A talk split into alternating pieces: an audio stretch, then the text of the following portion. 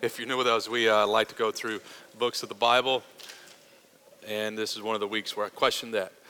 Uh, getting into these verses uh, this week, one writer said of this text, This is one of those texts that causes preachers to pace in their studies, asking, What does it mean and how do I preach it? And most of the guys that I've been following who have preached through Ecclesiastes conveniently skipped uh, verses 15 uh, to 29. Indeed, most of the sermon series that I've followed seem to kind of fizzle out about this point in Ecclesiastes. Um, but I don't want to fizzle, I want to sizzle. Uh, so we're, we're going we're gonna keep moving and try to make sense of all this. Uh, so let's pray and ask for the Lord's help, shall we? Father, what we know not, please teach us. What we have not, please give us. And what we are not, please make us. For Christ's sake we pray. Amen. Well, the passage last week and, and this week, uh, both here in chapter 7, have many references to the early chapters of Genesis. That's not new to the whole book of Ecclesiastes. There have been uh, several uh, echoes and allusions to uh, those first three chapters. But particular phrases have been uh, very, very common as you've read through chapter 7. Uh, words like naming or thorn bushes, beginning, work of God, man, woman. Um, and it all concludes with verse 29 that God made man upright. Man is the Hebrew word for Adam. He made humanity upright, but they've sought out many schemes.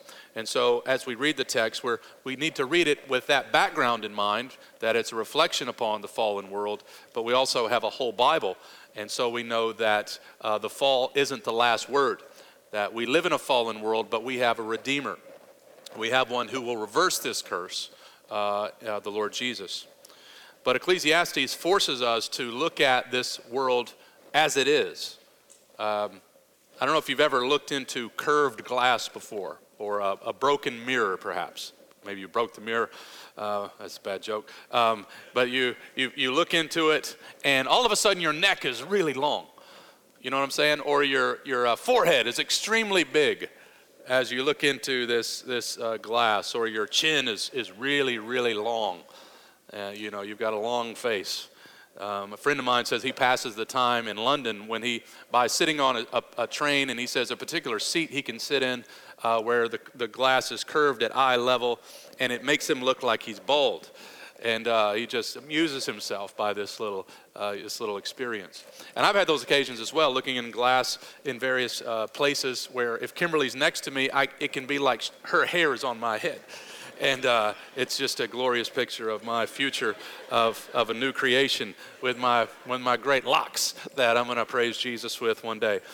Or maybe you, have been at the carnival before and you look in these mirrors and it makes you look like, you know, you got these massive biceps uh, and you just, you just stare for a while. You just don't want to leave, you know, thinking about what you might look like if you actually uh, worked out. And, um, but all of those experiences do not reflect reality. That's those mirrors, that, that glass doesn't reflect who we actually are. And Ecclesiastes has no curved glass. It has, it has no carnival mirror. It forces us to see the world exactly the way it is. It's an honest look at the harsh realities of life in a fallen world, the complexity of life the perplexity of life, the frustrations of life. And that's what we've been looking at. There's no funny business here in Ecclesiastes. It's just the issues, the problems. And we know this world is under a curse. We don't have to prove that. We just look at the news, don't we? We just look around us. We see tsunamis, we see tornadoes. Think of our friends in Nashville today. Cancer, global viruses, miscarriages, infertility, pain, broken dreams, broken vows, unstable jobs, orphans, blown tires, broken legs, leaky faucets, monthly bills, failed adoptions, chronic back pain, severed relationships, racism, bee stings, abortions, death of loved ones, and the list goes on and on and on and on. That's reality, that's life in a broken world. And Ecclesiastes acknowledges this for us. But as we've been saying, we don't read Ecclesiastes by itself. We ought to read it in light of the whole story of, of the Bible. And this text, like other texts in Ecclesiastes, helps us to see how much we need a Redeemer. how much we need Christ's redeeming grace for Adam's helpless race. And so I want you to see in this passage four things that the writer wants us to come face to face with as we look at life in this world.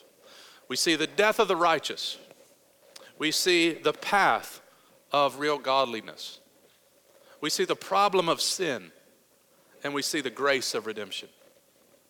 The death of the righteous. This really bothers the writer. I don't know if you've ever seen that theological movie, The Princess Bride. But right, Westley says in at one place, life is pain. Anybody else that's that's saying different is trying to sell you something. And Christianity is not selling you something. It's proclaiming something. But it's not selling you anything. Christianity tells you the truth that life does not always seem fair. That's, that's, we tell that. We own that. Jesus told us we would have trouble, right? So we're not trying to sell people something that if you become a Christian, you'll have no problems, right? Notice how he says it in verse 15 In my vain life, I have seen everything. you can hear like an older man saying this I've seen it all. And one of the things that, that bothers him, that perplexes him, is that he's seen a righteous man who perishes in his righteousness, and he's seen a wicked person prolong their life by doing evil. And it's, he, it's him saying, this, this, this is not right. This shouldn't be the case. Now, the righteous, the, the, you know, simply defined, is the person who obeys God's word. Perfect example of righteousness is, of course, the Lord Jesus, who fulfilled all righteousness. We want to know what righteousness looks like, we look to Christ. But by being righteous, by obeying God's word, by living in and through Christ and trying to walk in his ways, does not ensure a long life. Some of the righteous, he says in verse 15, actually die young. Therefore, the length of our days is not determined by the depth of our maturity. Sometimes the wicked prosper. The psalmist wrestles with this all through the Psalms, like Psalm 37. Fret not yourself over the one who prospers in his way, over the man who carries out evil devices. Now, we should know that, but there is something I think innate in humanity that, that believes we, we should get what we deserve, right? That if we have been good, we deserve good. And if we've been bad, we deserve bad. That's actually not what the Bible is teaching, that's actually karma. And we don't believe in karma, which teaches you, you know, you get what you deserve. If something bad happens, people assume that it's because they did something bad, and some believe in a previous life even. And if something good has happened, then you obviously have earned good. You've earned prosperity.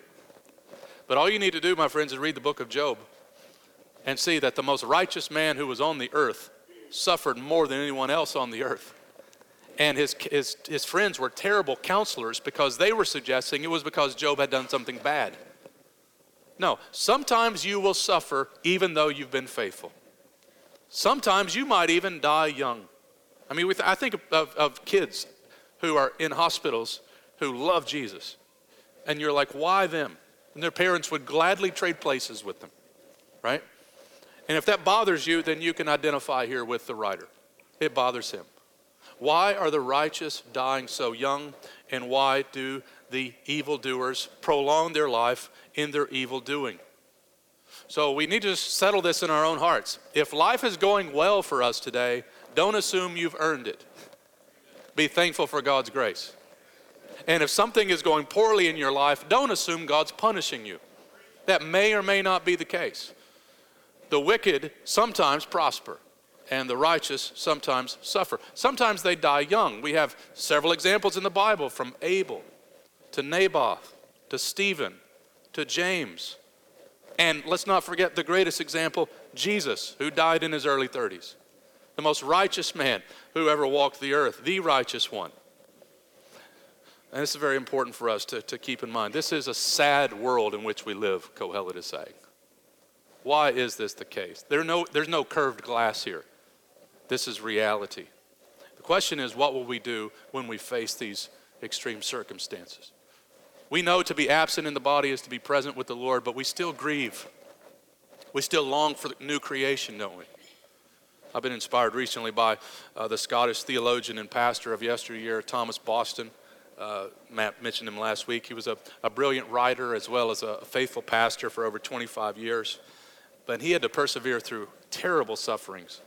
One writer says, He was a melancholy man prone to seasons of discouragement in the Christian life. He was often in poor health, even though he never missed his turn in the pulpit. His wife suffered from chronic illness of the body and perhaps also of the mind. But their greatest trial was the death of their children. They lost six of their ten babies. He goes on, after such loss, many people would be tempted to accuse God of wrongdoing or to abandon their faith or at least to drop out of ministry for a while. But that is not what Boston did. He believed in the goodness as well as the sovereignty of God.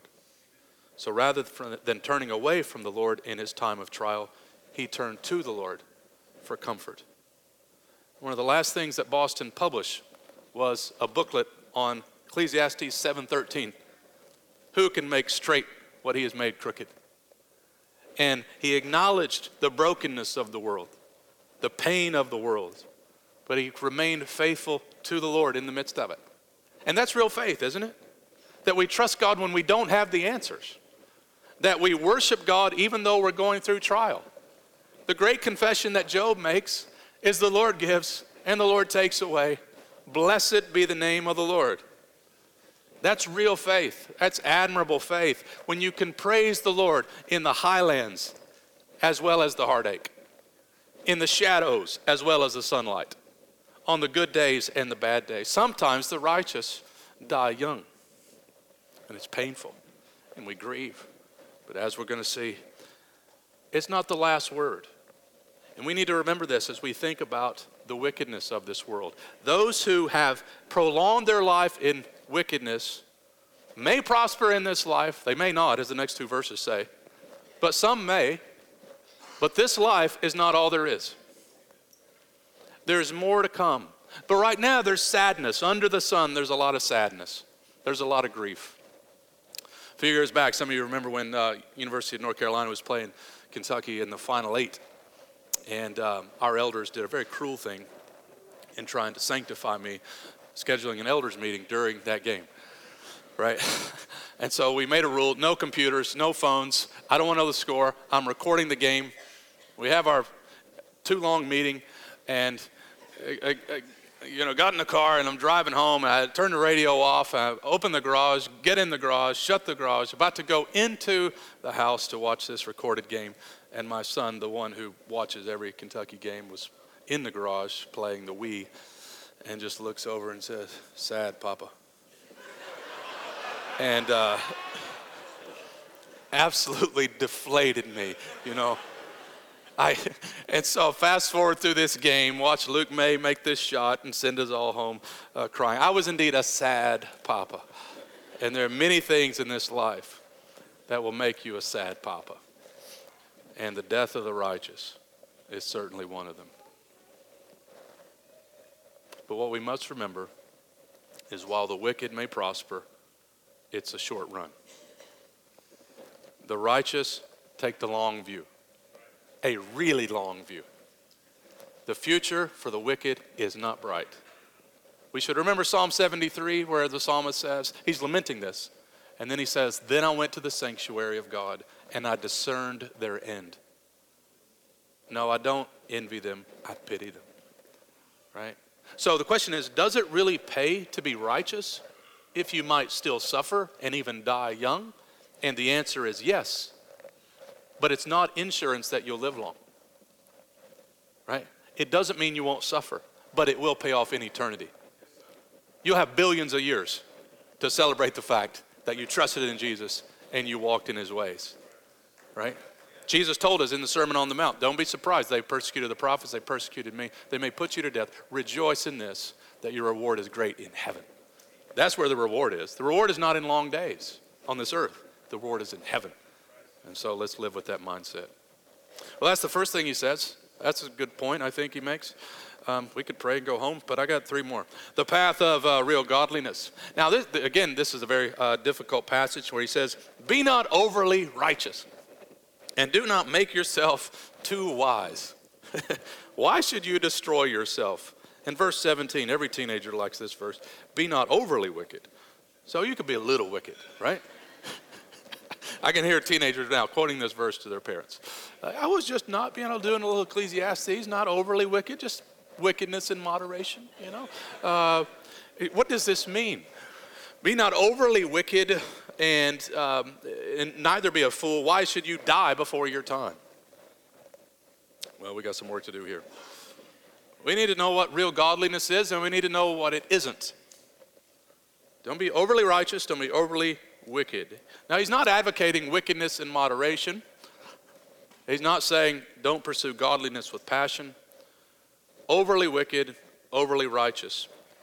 Overly wicked uh, is, is, should be self explanatory. He's, he said in verse uh, 15 that it is possible to pr- prolong your life and be a wicked person. You think of a gangster, a mobster, think about somebody who all day long they're just plotting evil. Why on earth do they live a long time sometimes? Right? But he also says now to balance that in verse 17, you might actually die really young if you're wicked. Your, your foolishness might lead you to an early grave. So, young people, don't run with that crowd. That, that's kind of the point. Now, we, we understand that part, don't we? Don't, don't, be, don't be wicked um, and, and uh, doing things where all you do is think about evil because you might, you might die early. But what about overly righteous? Well, I would liken this to a Pharisee. The adjective overly is very important. There's a difference in righteousness and overly righteous. If the righteous person is the person who obeys God's word, the overly righteous person is the person who adds to God's word. And you do realize, my friends, that many people do this. They add so many rules to the Bible, that was the Pharisees, that nobody could even discern what the Bible was. And when you add to God's word, what you actually do is create your own religion. And when you add to God's word, you believe that God's word is not sufficient. You believe the Savior is not sufficient. You believe you're sufficient. So you don't trust in yourself. You don't do what the Bible actually says. You do your own stuff that you've invented, that you've developed. And kids who grow up in this legalistic, strict Pharisee uh, home often rebel against the faith. And the tragedy is they've never actually seen the real faith. And I just want to say if you're not a Christian and you're here this morning, we're not calling you into this lifestyle. We're calling you to Jesus Christ, who was not Pharisee, nor was he wicked. And that's the path of real godliness. Jesus talks about it as the narrow way, doesn't he? There's a difference in being righteous, that is, being in Christ, walking in Him, and being overly righteous, and that is adding to the Bible all these extra rules, thinking that you can tie God's hands and God owes you. That's the th- kind of thing that he's talking about. Why be overly righteous and destroy yourself? I thought about uh, Martin Luther, for example, who, before he was a Christian, tried everything to get guilt and shame off of him. Making trips to Rome and praying up the steps and beating his body and fasting and doing all of these things. And then he comes to the gospel in Romans chapter 1. And he, and he saw that there is a righteousness that's given, not earned, that it's received, not, a, not achieved. And that righteousness made Luther dance in the streets.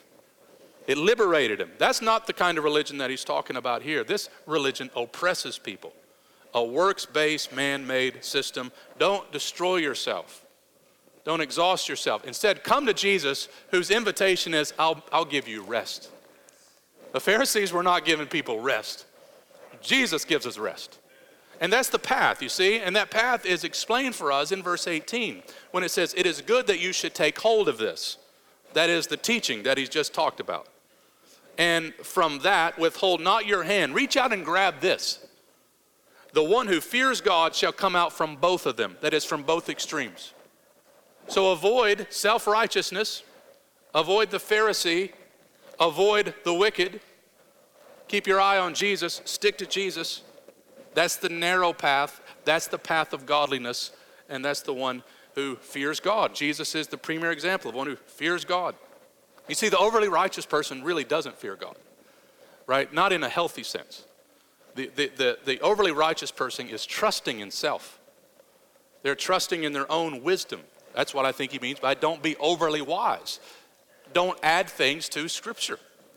No, receive it as it is and embrace it. The person who fears God stands in awe of God. The person who fears God depends exclusively on Him. The person who fears God stands in awe of His forgiveness. As Psalm 130 says If you kept a record of sins, O Lord, who could stand? But with you there is forgiveness that you may be feared. His forgiveness leads us to fear. But the overly righteous has no sin to confess. They don't understand grace, they don't understand forgiveness, and therefore they don't have the right kind of fear of God. So don't go the path of the irreligious, and don't go the path of the overly righteous. Stick to Christ. Follow him, and you'll avoid these extremes. You see it plainly in various places in the gospel. Luke 15 is a classic example, the story of two sons. You got one uh, younger brother who tells his dad, I don't want any, I, I just want my inheritance. I want to get out of the house. I'm gone. And he leaves and he spends it all, squanders it, the text says, on prostitutes and reckless living and so on. Loses everything his money, his friends, and he's eating with the pigs. And he comes to his senses and says, I'm going to rise and go to my father. Maybe he'll treat me like a servant. Even that would be better than this.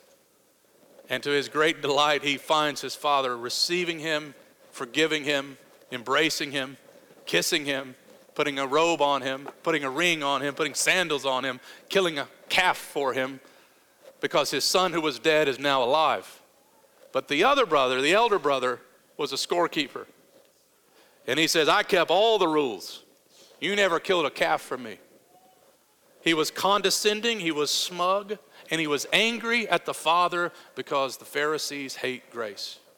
They don't understand grace. And both of those sons needed salvation. And the same is true today. You can be lost in religion or you can be lost in irreligion. You can be lost in hedonism or you can be lost in Phariseeism. What we all need together is Jesus Christ, the one who came to live the life we can never live, who was the righteous one. And he gives us rest and he shows us the path of godliness. That's what Ecclesiastes is helping us see. The path of godliness. Number three, so far so good, I think, I hope, is the problem of sin. It gets no easier, friends. Uh, people today spend all sorts of time thinking about what is the real problem of life. What's the real problem with the world? And we don't want to be simplistic, but we do want to say this is the problem. It's called sin. I don't know if you've ever seen the movie Orient Express or read it, if you're more of a reader. If you haven't, I'm about to spoil it. Um, but the, the, the basic plot is there's a murder on a, on a train, on a trip. And this detective has to decide which of these, I think it's 12 people, committed this murder. And what does he conclude at the end? But they are all in on it. And it's, it's a great little parable, I think, of humanity. What's the problem? It's sin. And we're all in on it. We've all contributed to it. That's what Solomon begins to probe now the darkest mystery of the human heart. He begins with something positive, verse 19, and says, Wisdom gives strength to the wise man, um, the wise man on earth who does good. Oh, sorry. Wisdom gives strength to the wise man more than 10 rulers who are in a city. So we've said this before, but, but we are to pursue wisdom. Here, wisdom has the great advantage of, of giving you strength. That is, it, it will help you be faithful, it will protect, it will guard your thinking, uh, will govern your, your speaking. So, wisdom is to be pursued. But while wisdom may help us be faithful, it doesn't mean we will be perfect. What the next verse goes on to show us is that even the wise are sinners. Right after saying this about wisdom, he says, Surely there is not a righteous man on earth who does good and never sins. Now, this is a very humbling verse. It's a very sobering verse. Not a very popular verse. He highlights both kinds of sins sins of omission and sins of commission. Right? We don't do what we should do, and we do what we shouldn't do. That's what he means when he says, who does good and never sins.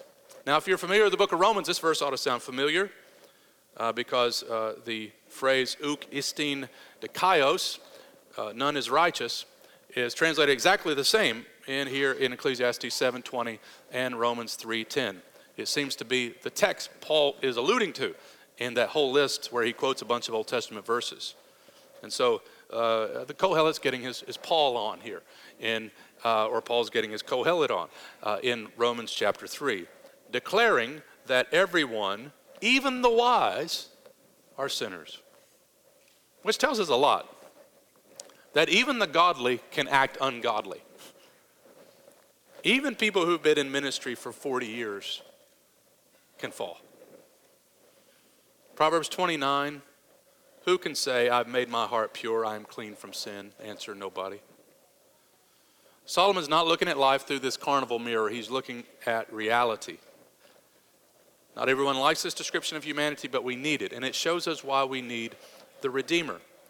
Now, if you object to this statement about humanity, he has a proof, he has an argument. And coming behind it in verse 21 is uh, an observation about life that illustrates the doctrine of sin. And it comes with the way we talk. He says, Do not take to heart the things that people say. How many of you know people might say something about you if you were to eavesdrop?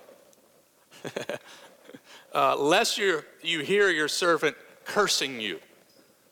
Now, again, this is just real talk, right? Uh, people will sin against you with their words. Sometimes they will gossip about you, sometimes they will curse you, sometimes they will slander you. Perhaps you've experienced this recently. In Romans chapter 3, in that long list of sins of, that he, he mentions from the Old Testament allusions, many of them have to do with the sin of speech. So he says, Lest you deny, verse 20, that every person who's ever lived is sinful just think about the way people talk. And if you were to hear what people are saying about you, um, you wouldn't like it.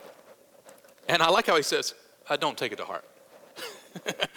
don't take it to heart. And then he comes right behind it, lest you get a little self righteous about the person who's speaking ill of you. And he says, Your heart knows that many times you yourself have cursed others. You're like, No, I haven't. Yes, you have. Right? So the, there's, it's, it, the point is like it's all around us. If we heard people talking, it would, it would offend us. And, but we got to come right behind it and say, I'm a man of unclean lips myself. You've done the same thing. Again, it's driving us to why we need a Savior. Verse 23 and 24. All this I have tested by wisdom. I have said, I will be wise, but it was far from me. You see, there's a, I can't get to the bottom of my, of my quest for meaning, of explanation. He's searching diligently. You see, because, because Solomon never got to the gospel, he never got to Jesus, the embodiment of wisdom. Uh, there's, there's only so much observation, uh, only so far observation of humanity can take you. You need more than that. You need Christ. He says it's far off, it's deep, very deep. Who can find it out? And then, as he begins to think more deeply about how sin and temptation work, he gives us a, a particular example.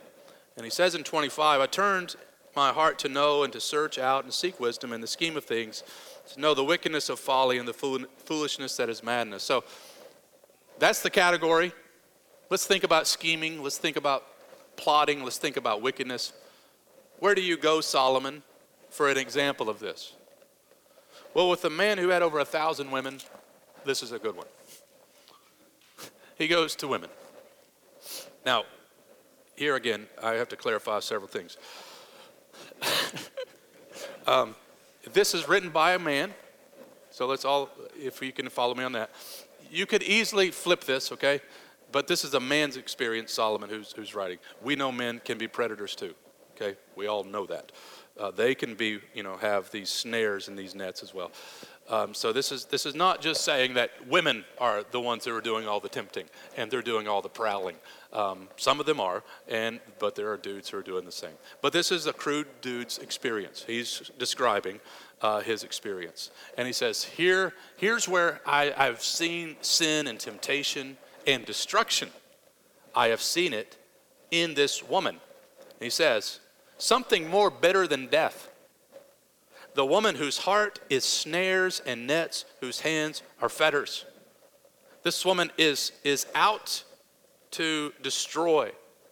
And so he brings up this, this story. Now, there is an argument that he might not be talking simply about a woman who's uh, a temptress but he could be speaking of Lady Folly, uh, like Proverbs, where the woman, uh, there's Lady Folly and Lady Wisdom, where the, the woman represents any kind of foolish decision you could make. So that is, that is a, an argument. But I think it's best to stick with Ecclesiastes before jumping to Proverbs and to keep this in Solomon's own experience. I think he's, he's targeting this particular kind of sin and temptation because this was his downfall, right? This was Solomon's downfall. And he, he says that she has evil intentions in mind, and the, the appropriate response is to please God and escape her and not be taken by her. Now, today guys may not have a thousand women plus like Solomon, but you can have that many online, right? It's not hard to apply this text. Don't let that seductive image lure you into sin and destruction. Rather, in your heart, please God and escape her. Please God. You see, it's not enough just to say no, it's you saying yes to God. Right? What you have to determine and get settled in your heart is that my life is, to, is about pleasing God. It's not about gratifying my flesh. It's not about not getting caught by people. It's about pleasing God. That's what keeps a person pure. You know, a great example of this is in Genesis 38 and 39. These chapters could not be more different. Chapter 38 is arguably the most scandalous chapter in the Bible, right? With Tamar, who seduces Judah, and foolish Judah gives in. And the very next page, you flip over to chapter 39, you read about Joseph, who's been betrayed by his brothers, who's been sold into slavery, who's living in Egypt, and he gets tempted every day by a lady named Potiphar's wife. And, uh, right? And, and the Bible says in 39 that, that Joseph was handsome, very, very handsome.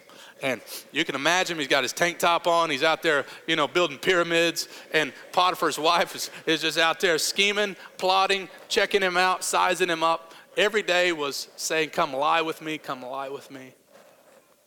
And Joseph pleased God and escaped her. And he even says this line that I've always been moved by. He says, I will not sin against my God. Because sin, first and foremost, is against God. And he had determined in his heart, let me think about it, he could advance his career, nobody would know about it. What happens in Egypt stays in Egypt. Right? No, no, I will not sin against my God.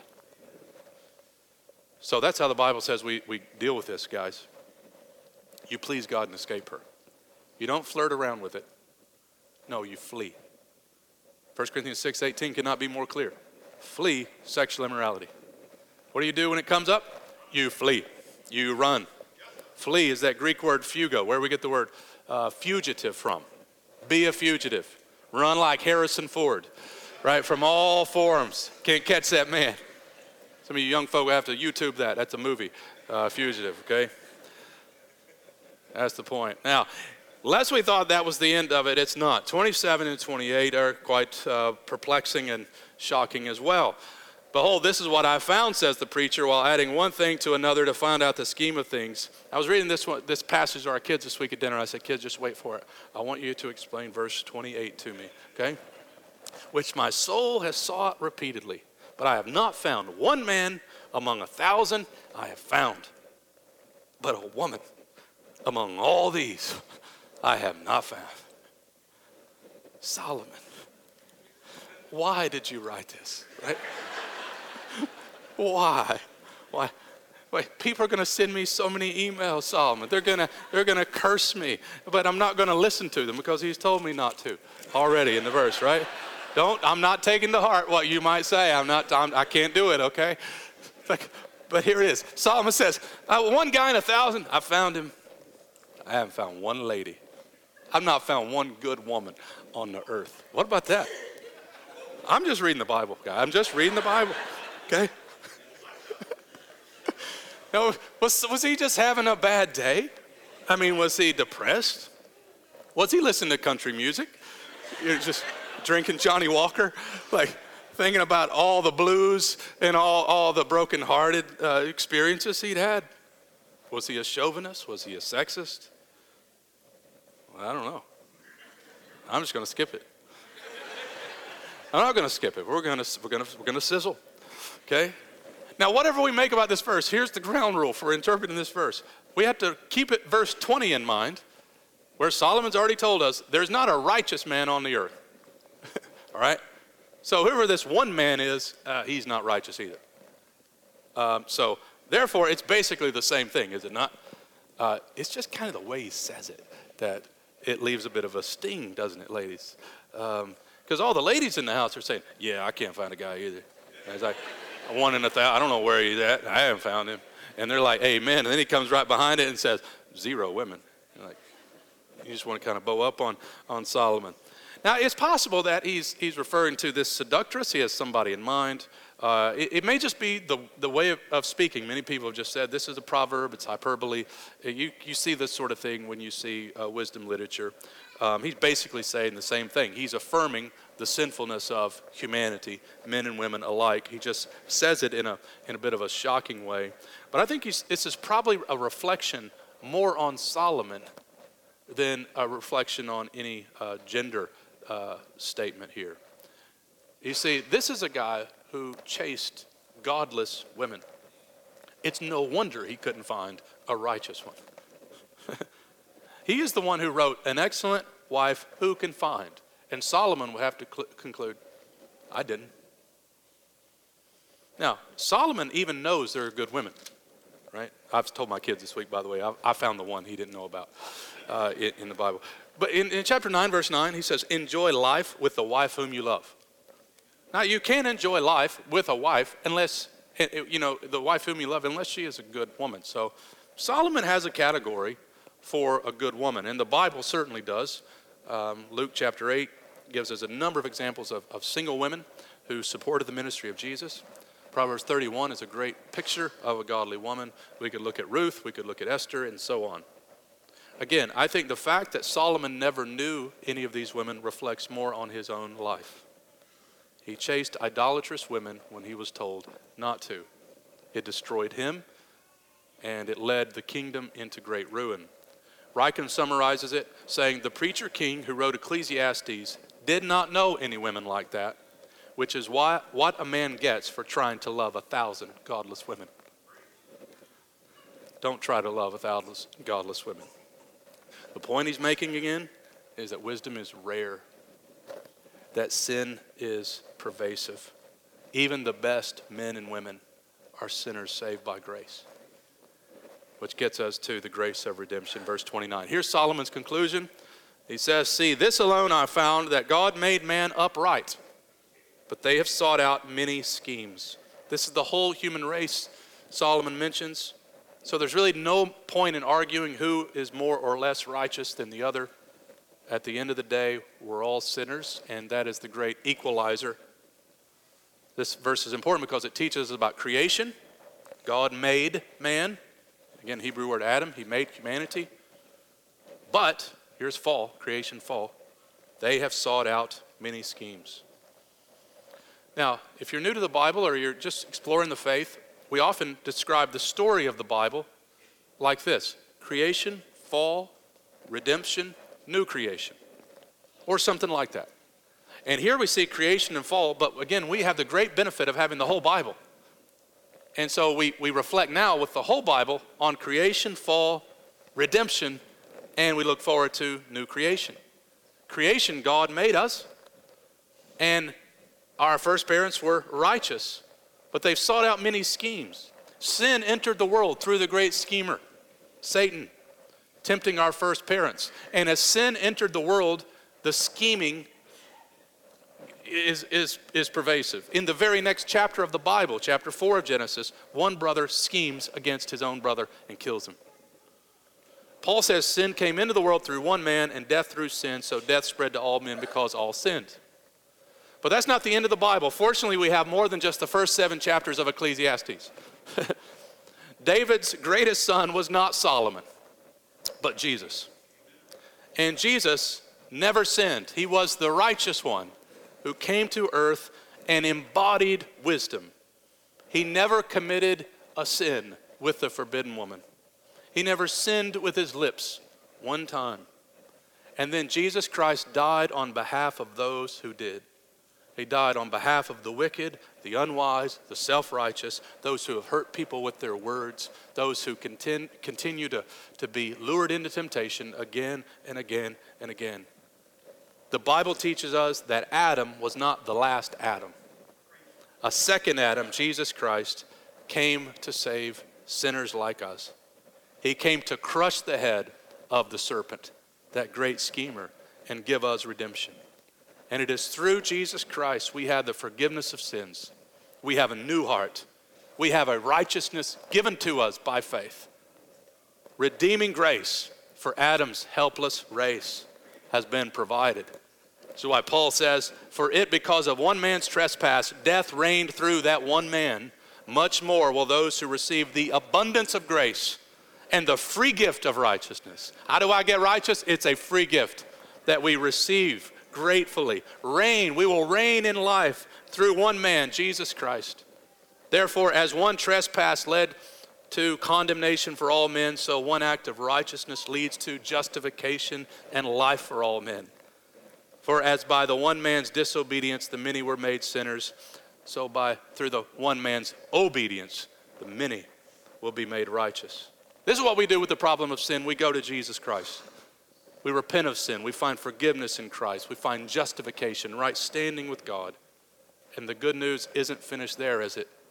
As we think about new creation to come, Jesus has not only dealt with our sin, He's not only raised us to life, but He will come again to judge the world in righteousness.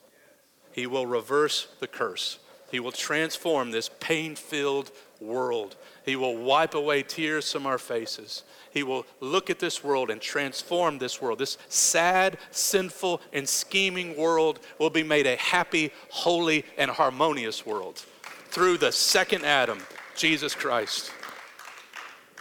Solomon may not have known all of that, but we have the great privilege of having the whole story of redemption. I thought about John Newton, whose memorable words capture this well when he says on his dying bed, My memory's nearly gone. But I remember two things I'm a great sinner, and Christ is a great Savior. Great sinner, that's reality. Great Savior, that's redemption. Praise God, His grace is greater than our sin. Father, we thank you. We thank you for your grace.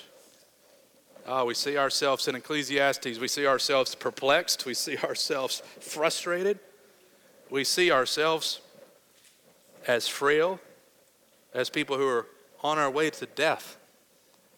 We see ourselves as sinners, we see ourselves as schemers. And then we see Jesus Christ, and we see His grace, and we see the promises, and we're thankful for the gospel today. Lord Jesus, we bless you, we praise you all that you are and all that you have done and all that you will do for your people. Gladden our hearts afresh now as we prepare to take the table.